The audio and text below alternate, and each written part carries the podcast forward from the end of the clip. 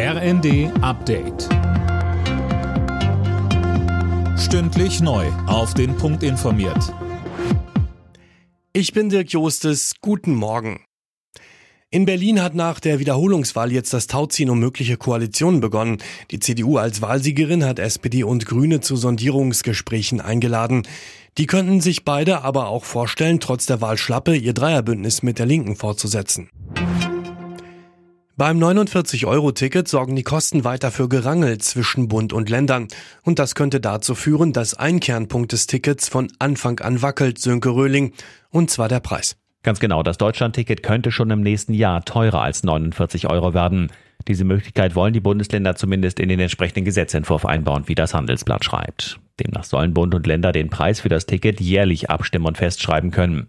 Das ist insbesondere dann interessant, wenn die Nachfrage geringer ist als erhofft, die Kosten für den ÖPNV steigen oder der Bund nicht mehr so viel Geld dafür bereitstellt. Dann wollen die Länder die Verluste über Preiserhöhungen ausgleichen.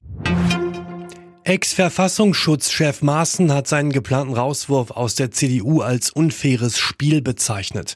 Aus seiner Sicht soll verhindert werden, dass die Konservativen in der Partei wieder an Einfluss gewinnen. Die CDU-Spitze hatte wegen rechtspopulistischer Aussagen Maaßens ein Parteiausschlussverfahren auf den Weg gebracht. CDU-Chef Merz. Wir sind konservativ, wir sind liberal, wir sind christlich-sozial, äh, aber wir sind nicht rechtsradikal und wir nähern uns auch nicht der AfD an, an keiner Stelle.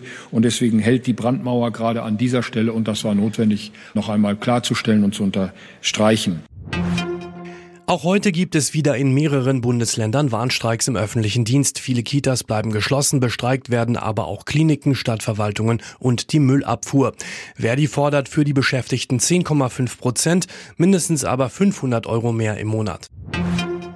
Bei der Biathlon-WM in Oberhof ist heute das Einzelrennen der Männer über 20 Kilometer dran. Topfavorit ist Seriengewinner Johannes Tenjes Bö aus Norwegen. Die Deutschen haben eher Außenseiterchancen. Alle Nachrichten auf rnd.de